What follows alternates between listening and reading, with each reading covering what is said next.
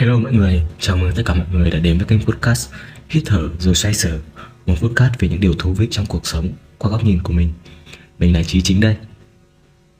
Đã bao giờ các bạn nhìn ra ngoài cửa sổ ngắm mưa bay Hay trong một buổi chiều yên bình Dưới ánh nắng của hoàng hôn Bạn chợt nhận ra rằng Thế ra, giữa thế giới vội vã kia Lại có những phút giây yên bình đến thế Rồi bạn bỗng thấy quý trọng những phút giây bình yên Đẹp đến lạ lùng.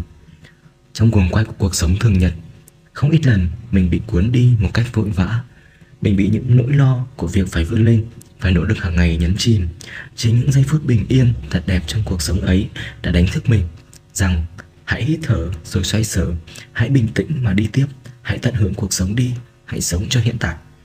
Khoảng thời gian hơn một năm trở lại đây, Mình hiểu hơn về thiền. Mình biết rằng thiền cũng là một cách rất tốt Để chúng ta quay trở về với chính mình, Với cậu nhóc bên trong cần được chăm sóc, bảo vệ biết tôn trọng và nâng niu cảm xúc của bản thân hơn.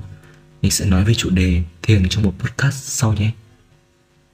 Quay trở lại, mình muốn nói với các bạn rằng, dù chúng ta bao nhiêu tuổi, dù cuộc sống này có khó khăn đến chừng nào, thì hãy sống tích cực, hướng đến những điều tốt đẹp. Hãy cho phép bản thân được sống trong hiện tại, được tận hưởng những điều đẹp đẽ mà không nên bỏ lỡ. Nói đến đây, mình cũng xin được phép khép lại tập podcast này.